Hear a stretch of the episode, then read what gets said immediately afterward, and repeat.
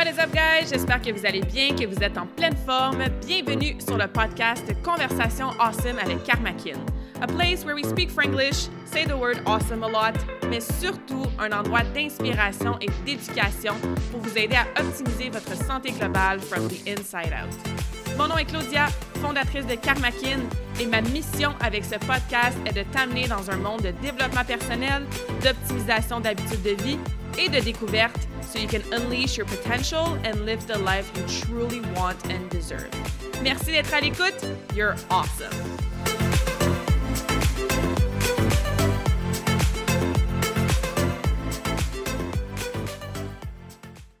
Welcome back to the show. Bienvenue si c'est ta première fois sur une conversation awesome avec Karmakin. Et re, re, re, bienvenue si tu es là à chaque semaine. Merci d'être à l'écoute. Aujourd'hui, un épisode solo dans lequel on va rentrer en détail sur un sujet que j'ai commencé à aborder à l'épisode numéro 17 dans mon QA. Donc, si tu n'as pas écouté cet épisode-là, go back. Épisode 17, j'avais fait une conversation awesome spéciale au niveau des questions-réponses du public.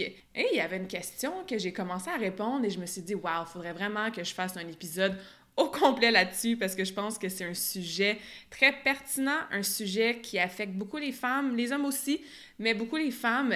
Et c'est le fameux chiffre sur la balance, la fameuse perte de poids. Donc, l'épisode d'aujourd'hui, hein, pourquoi perdre du poids devrait pas être ton objectif? On va rentrer dans la différence entre perte de poids et perte de gras. On va rentrer dans, au niveau de la santé, tu sais, qu'est-ce qui est le mieux, sur quoi on devrait focuser? On va rentrer dans comment mesurer justement cette perte de gras-là. Et surtout, ben, comment on fait pour perdre du poids ou on va apprendre à dire maintenant perdre du gras? So, stay tuned. Euh, comme d'habitude, si vous avez des questions pendant l'épisode, notez-les et n'hésitez pas à m'écrire par la suite. Me laisser savoir ce que vous avez pensé, me laisser savoir si vous avez eu des petits aha moments et surtout ce que vous allez faire concrètement avec le contenu que vous écoutez à chaque semaine et dans cet épisode-ci, ce que vous apprenez sur justement la différence entre perte de poids, perte de gras et tout ça. Parce qu'on se le cachera pas, hein? c'est souvent la raison principale pourquoi on engage un coach, pourquoi on s'inscrit au gym, pourquoi on commence un régime, c'est qu'on veut perdre du poids. On est dans une société où on n'est jamais assez mince, jamais assez grande, jamais assez shapé, la tête trop grosse, les fesses pas assez grosses, trop musclé, pas assez musclé, trop de cellulite, ben non, c'est normal d'avoir des vergetures. Il y a tellement de stigma autour de l'apparence corporelle, de l'apparence physique. On est bombardé à tous les jours, plusieurs, plusieurs fois par jour, de, bon, de messages publicitaires, de publications sur les réseaux sociaux, de comparaisons et de cette espèce de message-là que la femme doit ressembler à X, être parfaite de façon Y et suivre des espèces de standards que même la fille sur le magazine, elle ressemble pas à la fille sur le magazine. Je trouve que c'est mieux. On s'en va vers la bonne direction avec toutes sortes de mouvements du genre body positivity. Bon, j'ai une opinion un peu peut-être peut-être un peu surprenante à ce niveau-là, mais ça c'est pas le but de l'épisode d'aujourd'hui avec euh, la montée en flèche hein, des femmes qui sont des modèles qui ont plus de courbes, des femmes qui sont des modèles qui s'entraînent, qui sont très fortes, très musclées. Fait je trouve que ça va bien. on est sur la bonne voie, il y a plus de diversité corporelle aussi, et ça fait du bien de voir ça. Mais on est encore très, très loin de l'idéal, hein, qui serait de, oui, toujours vouloir améliorer sa composition corporelle, se sentir bien dans sa peau, avoir un poids santé. Mais on est loin de ça. On est loin de s'accepter à 100%, de s'aimer vraiment avec même les petites choses qu'on voudrait améliorer ou peut-être qu'on voudrait changer par rapport à notre corps. On est souvent dans la comparaison, on est souvent dans le self-worth, le self-esteem. On traverse des périodes de notre année ou de notre vie qu'on en prend du poids, on en perd du poids. Et comme je disais, on est dans la bonne direction, mais il y a encore beaucoup, beaucoup de travail, surtout sur notre relation avec ce chiffre-là sur la balance, notre relation avec notre poids. Parce que ton chiffre sur la balance, on va en reparler, là, mais ça ne dit pas la personne que tu es. Ça ne dit pas ta valeur en tant que personne. Ça ne dit même pas si tu es en santé ou pas. Bon, c'est sûr que si tu pèses 302 livres, il y a des fortes chances que tu sois pas en santé, mais entre 120 et 175 livres, je veux dire, ça ne veut pas nécessairement dire que tu es plus en santé parce que tu pèses 120 versus 175.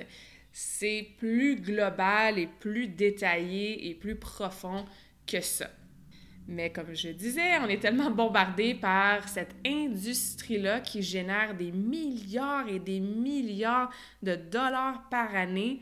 And yet, même s'il y a autant d'investissements puis que les gens dépensent autant dans la diète de l'année, le produit Miraxi, des produits de marde, des bons produits, des bons suppléments, d'autres, comme je disais, de marde, euh, des plateformes d'entraînement, des abonnements au gym, toutes sortes de choses. Des gens, c'est ça, c'est une industrie, le health and fitness, nutrition, supplements and all that, des milliards de dollars que ça génère par année. Puis, comme je disais, malgré tout ça, il y a encore une grande, grande, grande majorité des gens, des femmes, qui sont pas satisfaites de leur corps, qui sont pas bien dans leur peau, qui ne perdent pas le gras qu'ils veulent perdre, qui sont pas nécessairement en meilleure santé.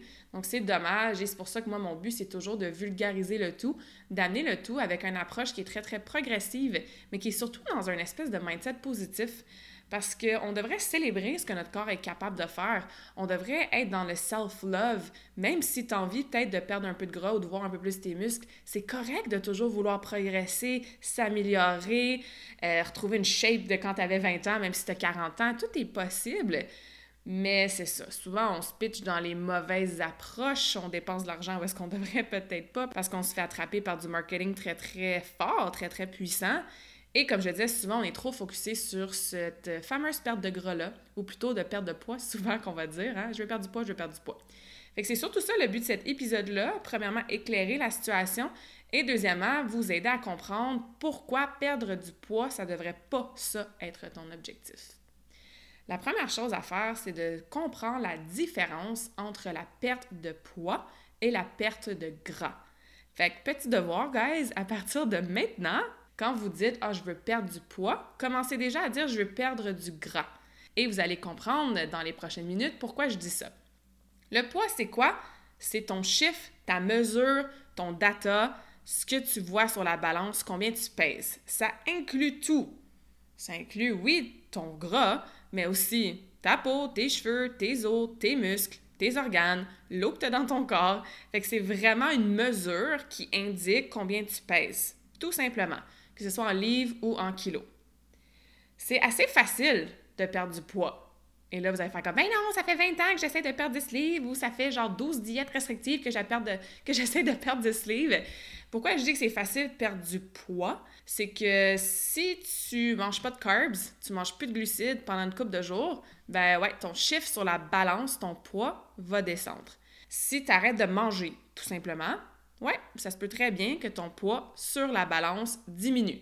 Si tu es malade et que tu es dans une genre de diète liquide parce qu'il n'y a rien d'autre qui passe, puis peut-être que ça sort par la bouche ou par euh, la toilette dans les deux sens, si tu comprends ce que je veux dire, puis que, entre guillemets, tu te vides un petit peu parce que tu es malade, tu as la gastro ou quoi que ce soit, bien, ça se peut, oui, que ton poids, le chiffre sur la balance diminue si tu prends un laxatif, que tu fais un liver flush, que tu fais un drainage lymphatique, ce genre d'approche-là, ben, est-ce que c'est bon pour la santé? Non. Mais est-ce que ça va faire diminuer ton poids sur la balance? Absolument. Fait que ça, c'est la perte de poids. Versus la perte de gras. Ce qu'on devrait dire quand on dit qu'on veut perdre du poids, le gras, mais ça le dit, c'est ton gras corporel. Ça a un lien avec ta composition corporelle. Fait quand tu scannes, par exemple, ton corps avec toutes sortes de méthodologies, on voit tu combien de pourcentage de gras. Est-ce que tu as 40 de ton corps que c'est du gras? Est-ce que tu es vraiment lean, tu t'en vas sur une compétition de bodybuilding dans deux jours puis tu es à 12 de gras? Fait que ce pourcentage de gras-là, c'est souvent ça qu'on veut perdre, c'est souvent ça qu'on veut améliorer. Ça fait partie, comme je disais, de ta composition corporelle par rapport à tes muscles, par rapport à tes os, par rapport à l'eau dans ton corps, par rapport à tout le reste. Tu es capable de savoir spécifiquement le gras que tu as, si tu en as de l'extra ou si tu en manques, parce que des fois, on n'a pas assez de gras, effectivement. Mais c'est souvent ça ton objectif, d'améliorer ta composition corporelle. Et le gras, ben, c'est effectivement difficile à calculer. Il y a toutes sortes de méthodes qui existent. Par exemple, tu as peut-être déjà été dans un gym et il y avait une espèce de balance que tu embarques dessus du pied, ça scanne ton corps et là, ça te sort un beau petit rapport qui dit Ah, tu es à 26% de gras. Tu as peut-être déjà travaillé avec un entraîneur ou quelqu'un qui utilisait des calipers, des genres de pinces, puis sur différents sites sur ton corps, les bras, la taille, le nombril, euh, dans le dos, différents sites comme ça, corporels, ben, ils prenaient ton pourcentage de gras grâce à cette petite pince-là. Il y a des méthodes en ligne que tu prends ta mensuration, ton tour de tête, ton tour de hanche, ton tour d'épaule, et avec ton poids et ta grandeur, ça te sort un calcul qui te donne ton pourcentage de gras. Il y a des méthodes très, très poussées dans certains centres de performance, dans certains hôpitaux, que là, on fait vraiment un scan au complet. Il y en a que tu vas littéralement dans l'eau, tu es immergé dans l'eau, fait que ça calcule tout ça. Fait qu'il y a différentes façons de calculer ton pourcentage de gras. Par contre, à moins d'avoir justement ce genre de machine-là, de technologie-là ultra poussée, qui coûte des centaines et des centaines de milliers de dollars ou au moins une coupe de milliers de dollars, mais c'est difficile de savoir exactement ton chiffre exact.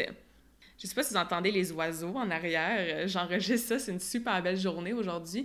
Fait que les fenêtres sont ouvertes, donc euh, on a une petite vibe euh, nature là, dans le podcast aujourd'hui.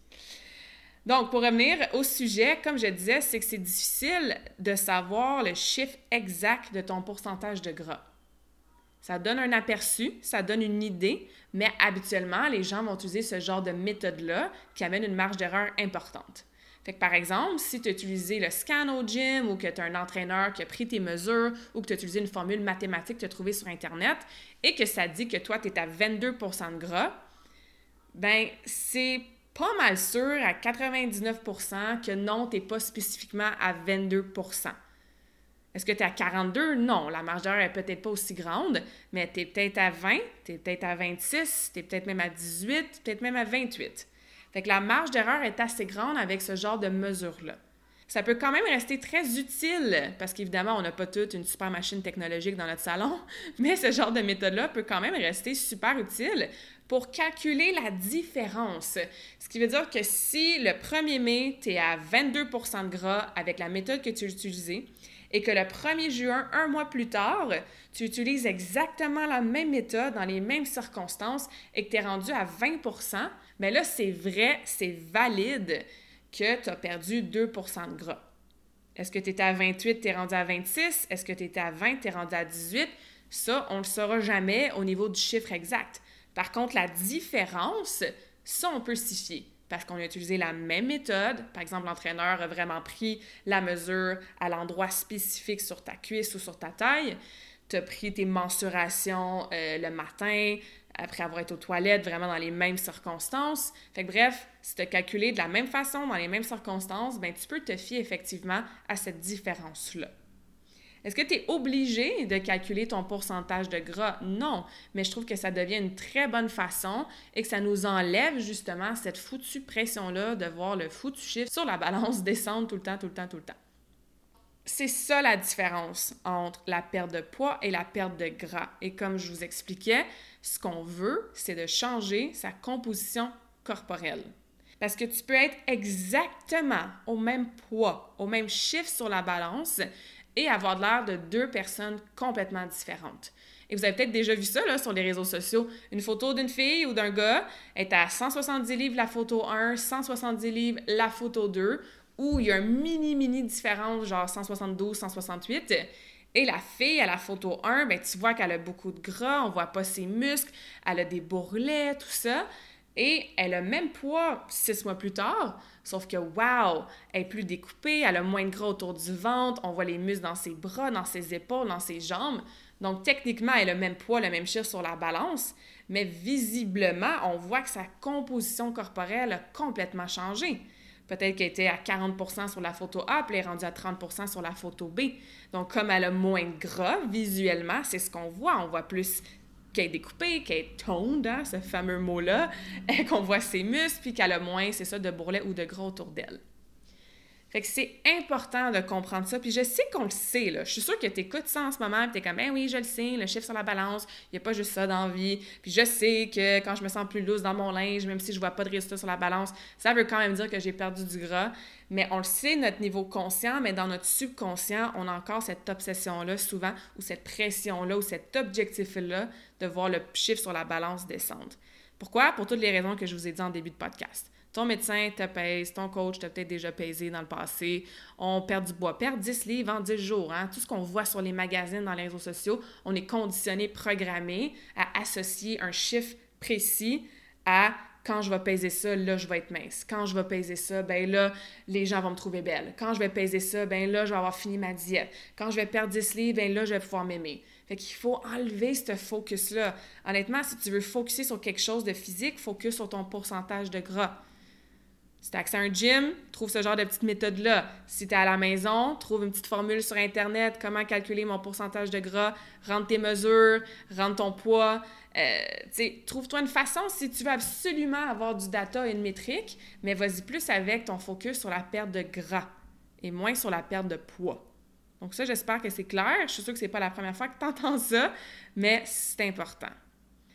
L'autre chose que je vais aborder aujourd'hui aussi, c'est au niveau de, bon, les muscles pèsent plus que le gras. Hein? Souvent, on va entendre ça.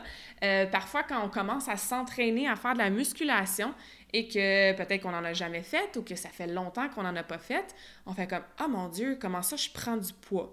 Ou, oh my God, j'ai commencé à m'entraîner tous les jours, 30 minutes de muscu, comment ça, je perds pas de poids? Ça vous est peut-être déjà arrivé. Hein? Puis souvent, ce qu'on va dire, ah ben le muscle pèse plus que le gras. Premièrement, euh, cette euh, énoncé est un peu faussé parce que, je veux une livre de gras versus une livre de muscle, ça reste une livre.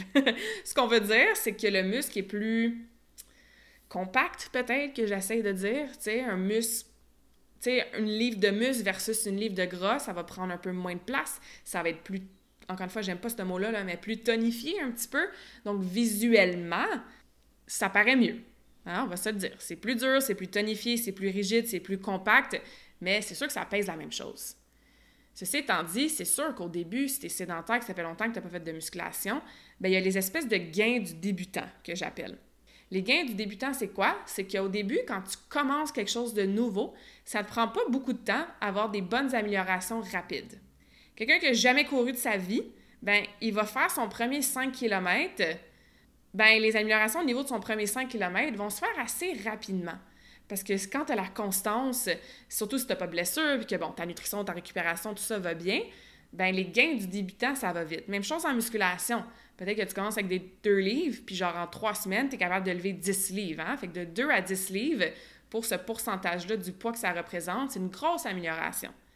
Versus quand ça fait un an, deux ans, 5 ans, 10 ans, 15 ans que tu cours, que tu t'entraînes, ben là, tes gains du débutant sont pas mal dans le passé et ça te prend plus pour t'améliorer à la même rapidité et dans les mêmes proportions que quand tu as commencé. C'est un petit peu la même chose avec le gain de masse musculaire. Si on n'a pas fait de musculation, ça fait longtemps ou quoi que ce soit, ben oui, au début, quand tu vas commencer à faire la musculation, ça se peut que tu gagnes du muscle assez rapidement comparativement à quelqu'un qui, par exemple comme moi, fait de la musculation depuis que j'ai 14 ans, que là, ça m'en prend pas mal plus pour gagner de la masse musculaire. Parce que ça aussi, c'est faux de penser que, mon Dieu, j'ai pris 5 livres de muscle en deux semaines ça en prend du stock en titi pour prendre 5 livres de muscles, OK? Autant au niveau de ta nutrition, que tes suppléments, que ton sommeil pour permettre aux muscles de justement récupérer puis grossir, que du type d'entraînement que tu fais, du volume d'entraînement. Fait que non, il faut faire attention, pas penser que « Ah, j'ai pris 5 livres cette semaine, c'est juste parce que j'ai commencé à m'entraîner. » C'est pas autant que ça.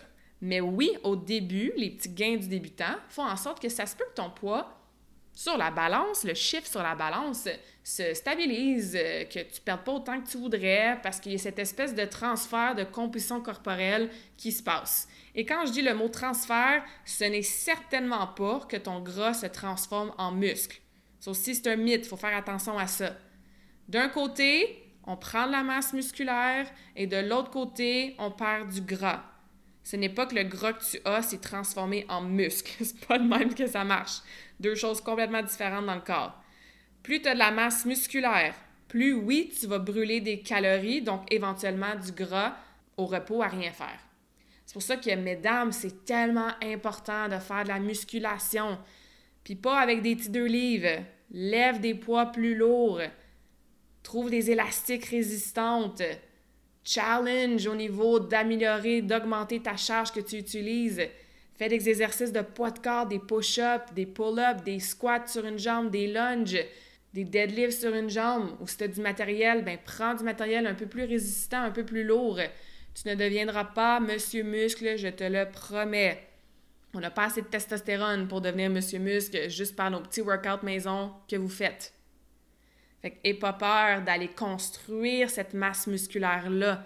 Tu vas avoir ton fameux look tonifié que tu veux. Ça va peut-être moins shaker quand tu vas marcher, quand tu vas envoyer la main. Tu vas te sentir mieux dans ton linge et tu vas finalement perdre du gras. Ta composition corporelle va changer, va s'améliorer.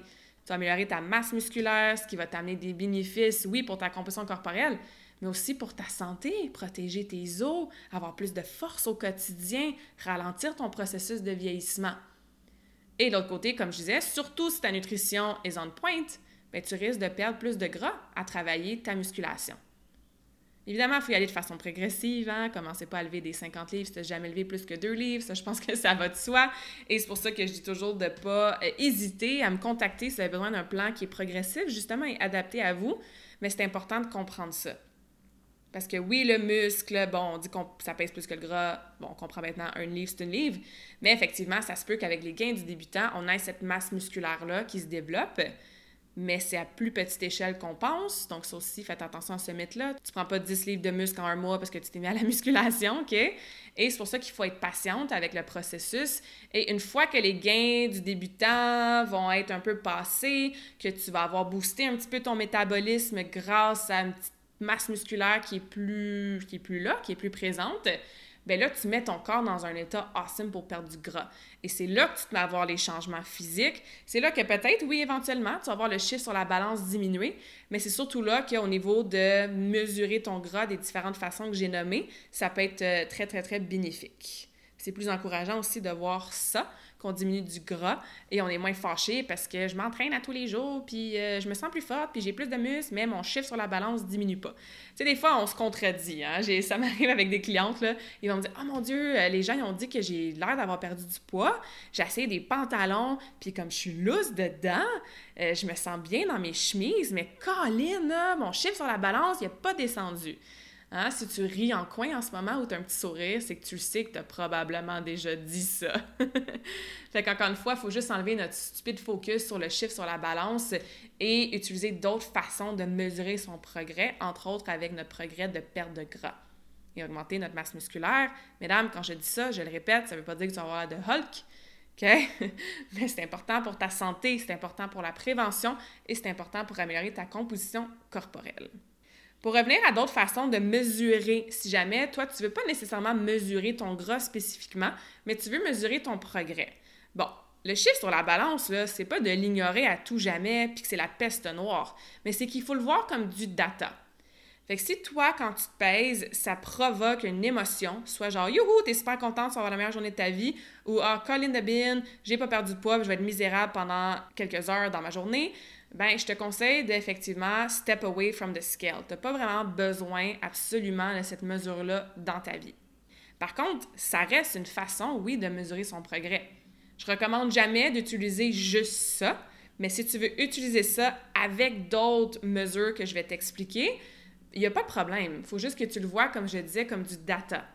J'encourage mes clientes à se peser à tous les jours. Et là, oh mon Dieu, scandale, on a toujours entendu dire qu'il fallait pas se peser à tous les jours parce que le poids fluctue de 3-4 livres, surtout chez les femmes. Et c'est vrai, ça. Mais pense-y, là, si ton poids fluctue à tous les jours, puis c'est vrai qu'il fluctue. Une journée, tu vas avoir 2-3 livres de plus, l'autre journée, 2-3 livres de moins, puis tu as fait exactement la même affaire dans ta journée à cause de notre sommeil, de nos hormones, de ce qu'on mange, de la façon qu'on s'entraîne, de si on a mangé plus de sel, plus de carbs, bu plus d'eau, on est plus stressé, les hormones, chez les femmes surtout, ben oui, probablement que de jour en jour, tu n'as pas exactement le même chiffre sur ta balance. Fait que pourquoi je te dis, ben pèse-toi tous les jours? Ben parce que tu peux justement faire la moyenne de la tendance de ta perte, ton gain ou ton maintien de poids. Il y a des applications qui existent. J'en ai une moi dans ma business que mes clientes utilisent. Sinon, il y a Happy Scale. Happy Scale, qui est une très bonne application. Tu rentres ton poids tous les jours et ça te donne la tendance sur ta semaine et sur ton mois. Fait quand tu regardes ton petit graphique, même s'il y a des journées que, oups, ça a augmenté une ou deux livres, bien, si la tendance est vers la pente descendante, encore une fois, si c'est un objectif de perte de gras, si tu veux prendre la masse musculaire ou prendre du poids, bien là, évidemment, c'est le contraire, hein, ça sera en pente ascendante ben ça te dérange moins qu'une ou deux journées durant la semaine, tu as pris peut-être une ou deux livres parce qu'à la fin de ta semaine, la tendance est vers ton objectif. Mais il faut faire attention si tu te pèses à tous les jours. Il faut absolument que tu vois ça comme du data. Tu rentres ça dans ton petit schéma, dans ton petit app, puis that's. Tu analyses de façon très rationnelle ton progrès de cette façon-là. Parce que si à tous les jours tu te pèses, puis à tous les jours tu as une émotion, on n'est pas plus avancé, là. On s'entend? Fait que ça, je recommande ça à mes clientes qui veulent retravailler leur relation avec ce chiffre-là et qui sont capables de rentrer ça dans l'app et d'analyser la tendance globale et de ne pas avoir une émotion associée à chaque fois qu'ils se pèsent. L'autre chose que je recommande au niveau du poids, si jamais ça, c'est pas une approche pour toi, c'est de se peser une fois par mois. Une fois par trois, quatre semaines, là, mais tu sais, laisser un bon gap de temps entre les fois que tu te pèses. Parce que non, je recommande pas de se peser une fois par semaine. C'est souvent ça qu'on entend, hein? Pèse-toi une fois par semaine. Je vous l'ai dit, le poids fluctue beaucoup d'une journée à l'autre. Fait qu'imagine ça, là. Toi, tu te pèses à tous les vendredis matins. OK, cool. T'arrives un vendredi matin, for some reason, la veille, t'as, bon, t'es dans ta semaine, t'as peut-être mangé plus de sel le soir, t'as peut-être mangé plus de glucides, t'as peut-être fait un méga workout puis t'es en mode recovery, t'as peut-être moins bien dormi parce que enfant, chat, euh, orage ou peu importe. Puis là, vendredi, tu te pèses, puis à cause de cette raison X-là, t'as deux livres de plus sur la balance. Fait que là, tu es en train de toi de dire, Colin, j'ai non seulement pas perdu de poids cette semaine, mais en plus, j'ai pris deux livres. Ça, c'est pas mal plus décourageant et frustrant, peut-être, et ça va sûrement trigger une émotion. Parce que si tu t'étais pesé jeudi matin, là, peut-être que tu aurais eu deux livres de moins. Si tu t'es pesé samedi matin, peut-être que tu aurais eu deux livres de moins au lieu de deux livres de plus.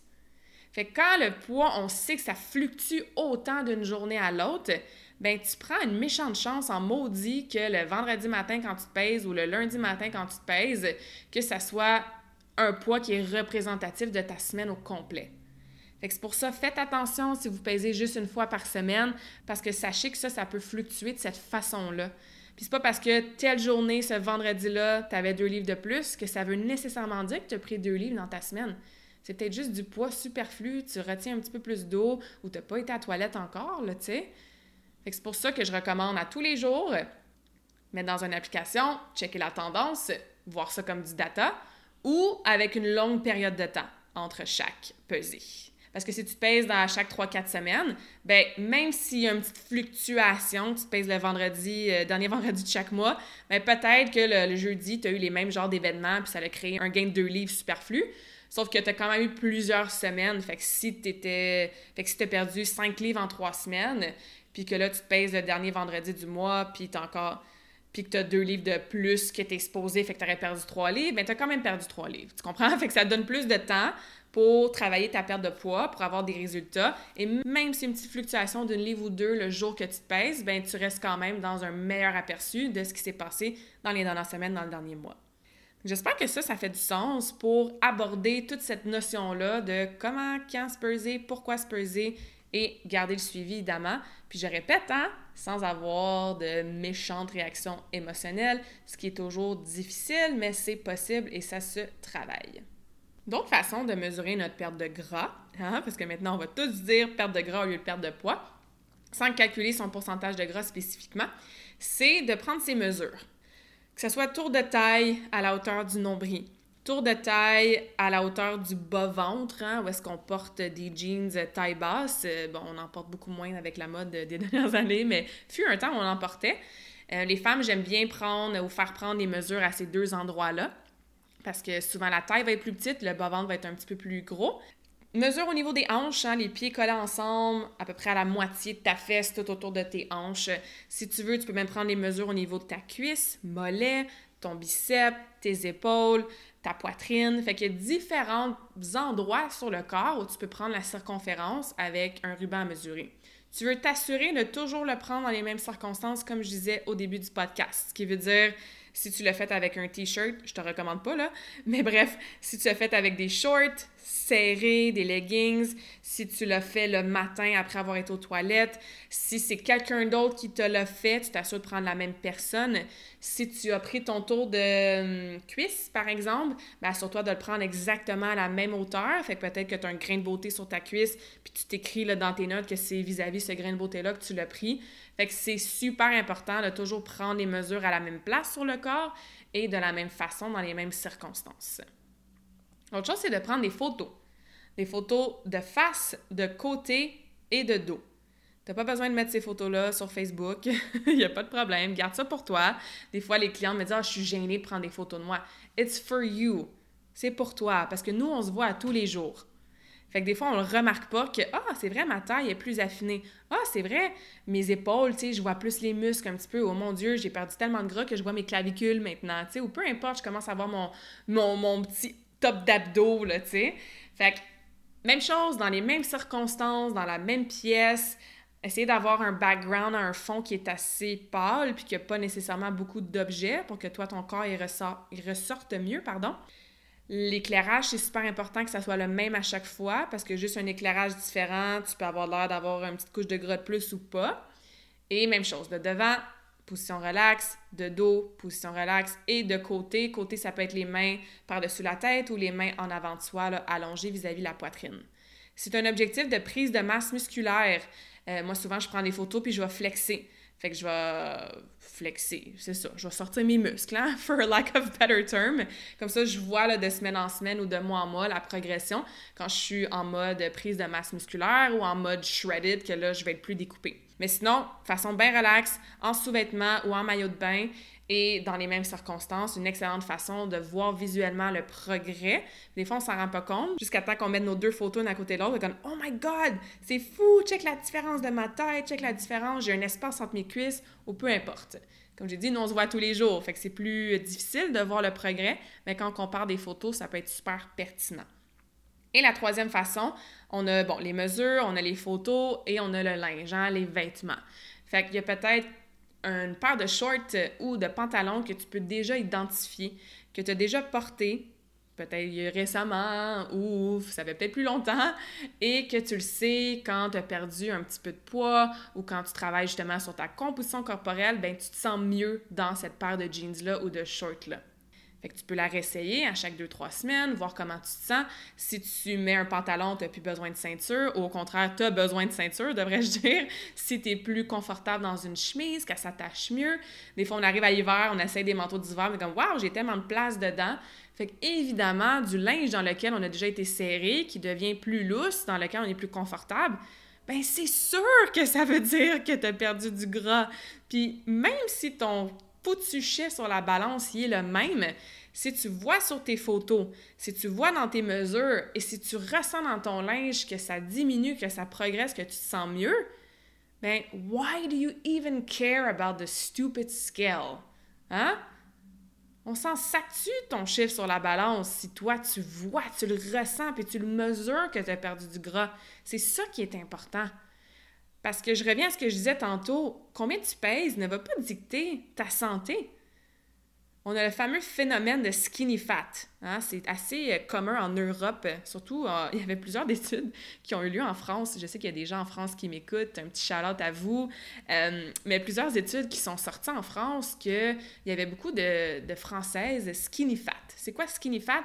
C'est qu'effectivement, leur poids sur la balance est très bas. Hein? C'est des, femmes qui sont grandes, qui sont minces, qui payent 115, 120 livres, mais on se rendait compte qu'on mesurait leur pourcentage de gras, qu'il y avait des pourcentages de gras très, très hauts, ou du moins plus haut que la normale, ou beaucoup plus haut que ce qu'on penserait pour quelqu'un qui pèse pas tant que ça finalement. Fait que c'est pas mieux d'être skinny fat, ce qui veut dire d'avoir un poids très bas sur la balance, mais de pas avoir de masse musculaire, justement, puis d'avoir beaucoup de gras. Puis moi, je suis certainement un exemple de ça. Je me souviens pas la dernière fois que j'ai pesé 110 livres, j'ai toujours été quelqu'un qui, quand on regarde juste le chiffre, ben ah, ton IMC est un petit peu trop haut. Ah, ouais, t'es pas mal plus lourde que la moyenne. Je comme, ouais, mais calcule mon pourcentage de gras, puis calcule ma masse musculaire. Ah ouais, j'avoue, hein, tu sais. Fait que c'est pour ça que de switcher cette perception-là, notre approche par rapport à ça, c'est super important parce que c'est ça qui va dicter comment tu vas être en santé. J'aime mieux que tu aies un 10-20 livres de trop, entre guillemets, hein, trop sur la balance comparativement à ce que, ce que le magazine te dit, mais que ton pourcentage de gras soit plus bas, que tu aies pris de la belle masse musculaire, que tu te sentes en forme, que tu te sens mieux dans ton linge, que ça, ça t'aide avec ton self-esteem, ta confiance en toi, que tu te rendes misérable, puis obsédé, puis découragé, puis des fois contente pour une mesure, une façon de mesurer ton progrès. Sais, au niveau de l'approche de santé globale puis de positive vibes, ça fit comme pas ensemble. Fait que bref, oui, si tu veux, prends ton poids sur ta balance, mais assure-toi de choisir la fréquence qui te convient. On se connaît, hein? On sait que si on a un freak out à chaque fois qu'on se pèse, ben peut-être pas prendre la méthode à tous les jours, OK? Mais assure-toi surtout d'avoir minimum une autre façon de mesurer ton progrès. Comme ça, même quand le chiffre bouge pas, bouge moins vite que tu voudrais, ben au moins tu sais que tu fais des progrès ailleurs si tu mesures tes progrès différemment. Parce que ça aussi, hein, je reviens à comment on est programmé, conditionné, puis le fameux health and fitness industry, on se fait vendre que le chiffre sur la balance est supposé descendre genre 10 livres en 3 heures. Ah, les grosses pertes de gras, genre Biggest Loser qui perd 30 livres par semaine, puis tu sais, comme ça, c'est des méthodes extrêmes qui ne sont pas saines, qui ne durent pratiquement jamais et qui sont poussées dans le marketing pour nous faire acheter leurs programmes, leurs produits, leurs suppléments faites vraiment attention à ça. Une perte de gras, une perte de poids qui est saine et qui est durable, c'est 0.5 à 2 livres, même 2 c'est beaucoup, 0.5 à 1.5 livres par semaine. Puis il y a des semaines que ton poids va augmenter. Peut-être même deux semaines que ton poids va augmenter. Mais c'est là qu'il faut que tu restes constante, il faut que tu fasses confiance au processus et c'est là qu'il faut que tu ailles voir tes autres progrès. Oui, avec les mesures, les photos, tes vêtements, tout ça, mais aussi tes autres progrès dans ta vie en général. Tu t'entraînes maintenant, cool. Tu voulais le faire juste pour perdre du poids, mais gardons ça, ça te donne confiance en toi. T'es plus forte maintenant quand tu ramasses tes enfants du sol puis que t'es punk par le fond de culotte pour aller les punir dans leur chambre. T'es plus forte quand tu transportes euh, des pierres dans ton jardin puis des blocs de béton. T'es moins essoufflé quand tu montes les escaliers. Ta peau est plus belle, tu dors mieux, tu manges mieux aussi parce que tu te sens bien quand tu t'entraînes, ben tu te sens bien quand tu manges bien aussi. Fait que tous ces autres bénéfices-là, ben c'est là-dessus aussi qu'on devrait focuser. C'est ces victoires-là, ce progrès-là. Fait qu'encore une fois, je reviens à mon statement, on s'en s'actue, man, si ton chiffre sur la balance, il n'a pas descendu cette semaine, mais tu as réussi à faire 10 push-ups pour la première fois, tu as couru ton 5 km en bas de 30 minutes, tu pas bingé cette semaine, tu t'es permis un petit morceau de gâteau sans culpabilité, avec modération. Tu te regardais une fois dans, le miroir là, cette semaine, tu te dis Aïe aïe, I look really good in that shirt. Ça, c'est des victoires du progrès qui valent bien, bien plus que le chiffre sur la balance, qui représentent bien plus ta santé, ta valeur en tant que personne, qui va influencer bien plus positivement l'effet sur toi-même, mais sur les autres aussi. Fait que ça revient à notre fameux changement de perspective, notre changement de focus. Le chiffre sur la balance a sa place, mais il ne devrait pas prendre toute la place. I'm gonna repeat that. Ça aurait pu être mon quote de fin de podcast, actually. le chiffre sur la balance a sa place, mais il ne devrait surtout pas prendre toute la place. Fait que je t'encourage vraiment à repenser ta relation avec ce chiffre-là et à switcher ton focus parce que si tu n'as pas écouté l'épisode 11 sur le why, puis sur la motivation, puis tout ça, je te recommande fortement d'écouter cet épisode-là parce que je parle justement de c'est quoi ta raison de vouloir perdre 10, 20, 50 livres? Puis la raison derrière ça est beaucoup plus importante que le chiffre. Puis ça, encore une fois, je sais que tu le sais dans ton conscient-là. Mais il faut juste le faire répéter puis le mettre en action aussi pour que notre subconscient, nos automatismes, notre mindset ben, suivent, hein, les bottines suivent les babines, hein, que ça suive les actions qu'on fait au quotidien. Fait que questionne-toi, pourquoi je veux perdre 10 livres? C'est parce que j'ai vu ça dans un magazine que toutes les femmes à haut de 150 livres sont dans peut-être obésité? C'est parce que ma chum m'a dit a perdu 10 livres, puis là, je suis comme, moi aussi, d'abord, je dois perdre 10 livres. C'est parce que je me sens un petit peu serrée dans mes pantalons, puis tu sais, je sais que si je perds 10 livres, je vais me sentir mieux. Ben, tu le sais-tu que c'est vraiment 10 livres que ça te prend? Fait que bref, je referai pas toute l'histoire du why puis la raison, mais allez écouter l'épisode 11 si vous l'avez pas encore écouté. Mais c'est une autre question qui est importante à se poser quand on analyse puis qu'on a ces prises de conscience-là par rapport aux chiffres sur la balance. Et je voulais terminer rapidement avec ben, comment on fait justement pour perdre du gras? Parce que c'est vraiment correct là, de vouloir perdre du gras, bon, perdre du poids, peut-être le chiffre sur la balance. Maintenant, tu comprends que c'est vraiment correct de perdre du gras par des mesures, par des photos, par ton pourcentage. Il n'y a rien de mal avec ça. Effectivement, il y a beaucoup de gens, femmes, hommes, même enfants, qui seraient en bien meilleure santé physique et mentale s'ils perdaient du gras, tant au niveau de la prévention de plein, plein, plein de maladies qu'au niveau de douleurs. Hein, si tu as super mal aux genoux parce que bon, tu commences à faire de l'arthrose parce que tu as une surcharge corporelle, ben tu sais, ça aussi, ça joue sur ta santé, sur ton énergie. Fait que malheureusement, euh, même le Canada, ça va pas full bien. Là. En Amérique du Nord, là, les taux d'obésité, c'est rendu absolument épouvantable.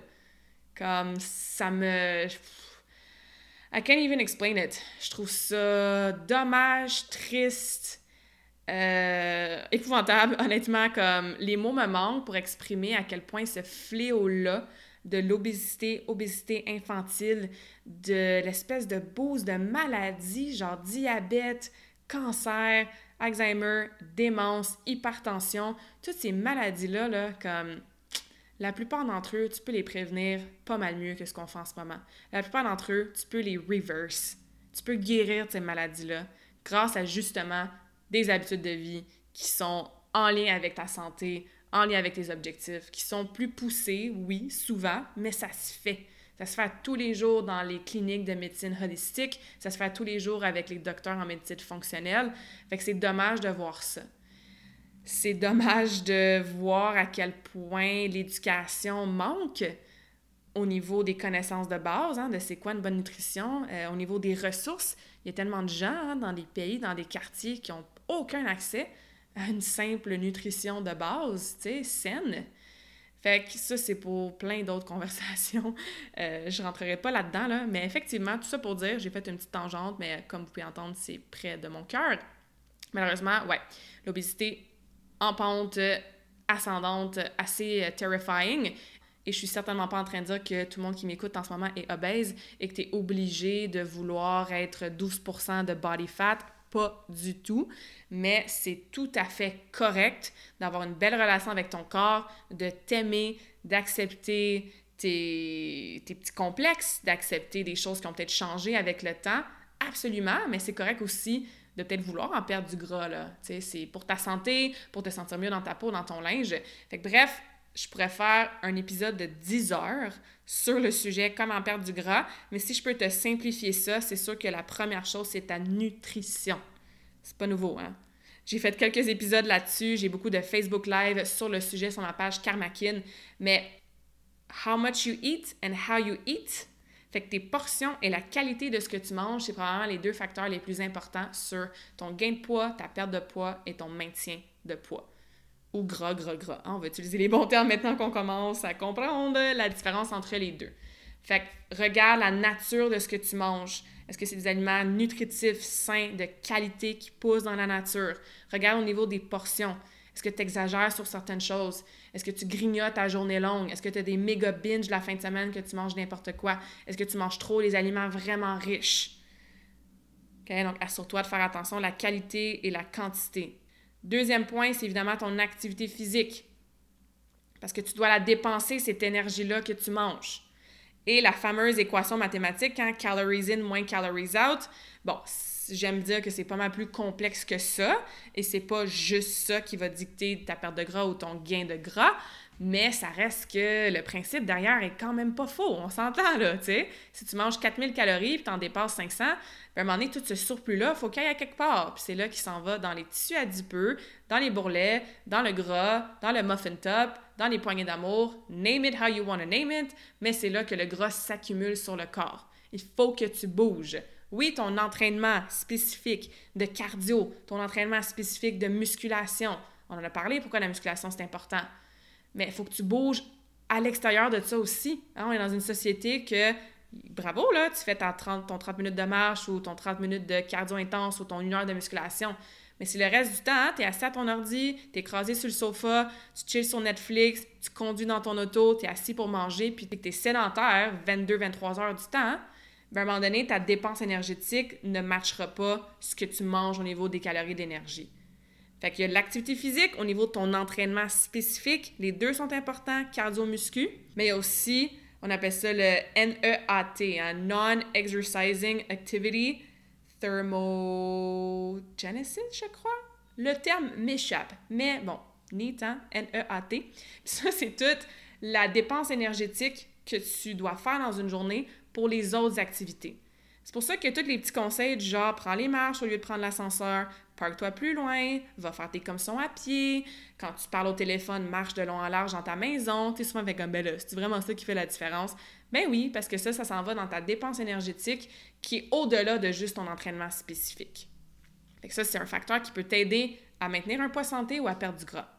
Ton sommeil, pour toutes sortes de raisons, et je planifie probablement faire un épisode là-dessus sur le sommeil parce que mon Dieu, qu'on sous-estime sa durée et surtout sa qualité. Le sommeil, ça va influencer ta perte de gras.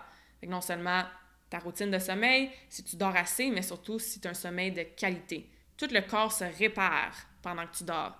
Si ton corps ne se répare pas comme du monde, ton corps ne sera pas dans un état pour brûler du gras, avoir de l'énergie, avoir un métabolisme de feu, avoir du, de la force, de l'endurance dans ton entraînement. Fait que sommeil, super important.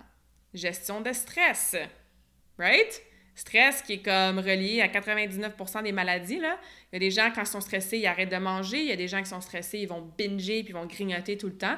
Donc, la gestion de ton stress au niveau de tes comportements, mais aussi au niveau de ce qui se passe dans ton corps. Quand ton corps est en mode fight or flight tout le temps, que le taux de stress de cortisol est toujours élevé, ça crée des réactions hormonales dans ton corps qui font en sorte qu'effectivement, ça va peut-être être plus difficile pour toi de perdre du gras.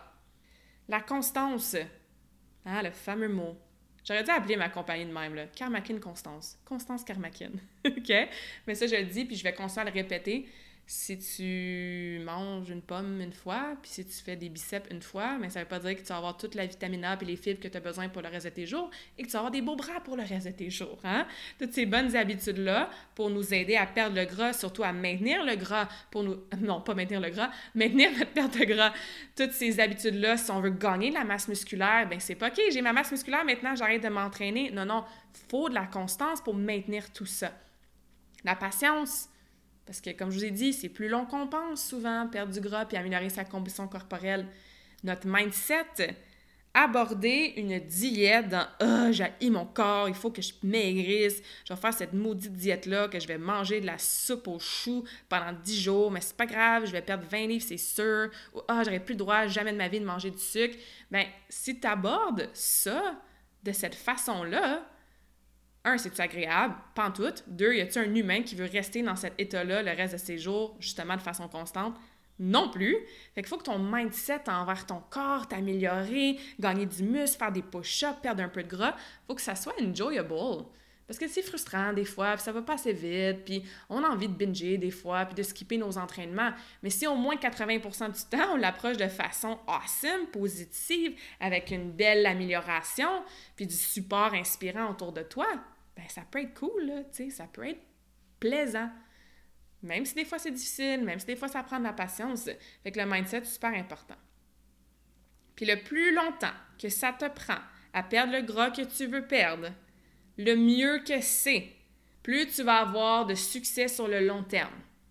Fait que si tu perds 10 livres en 10 heures parce que tu as pris des laxatifs, tu vas leur prendre ton 10 livres en probablement 10 heures et peut-être moins. Mais si tu as perdu 10 livres en 10 mois, une livre, tu vas te dire, mon Dieu, c'est pas beaucoup. Ouais, mais il y a un nombre de gens qu'à chaque année, ils prennent 2, 3 livres, 5 livres, 10 livres. Si toi, tu perds 10 livres par année dans tes prochaines 3 décennies, s'entend que tu vas être en shape, tu vas avoir une bonne composition corporelle rendue à 60, 70 ans, 80 ans. Hein? Fait que bref, si tu perds une livre par mois pendant 10 mois, ben, il y a des fortes chances que cette livre-là, tu ne revois plus jamais. Hein? Tu l'as éliminée pour de bon. Tu ne l'as pas perdue, tu ne vas pas la retrouver. Tu l'as éliminée. Right? Fait que soyez patiente et comprenez que c'est un long processus et que c'est au contraire awesome si ça te prend du temps parce que chaque livre que tu élimines, chaque pourcentage de gras que tu descends, chaque mesure qui est un petit peu plus petite au niveau de ton tour de taille ou peu importe, ben, tu as plus de chances de conserver cet acquis-là, à condition évidemment de rester constante avec tes habitudes et avec tes stratégies qui t'ont aidé à perdre le gras in the first place. Wow! Quand même, hein? Gros épisode aujourd'hui, belle conversation. Je suis contente d'avoir parlé de tout ça avec vous parce que c'est un discours que j'ai souvent avec mes clientes.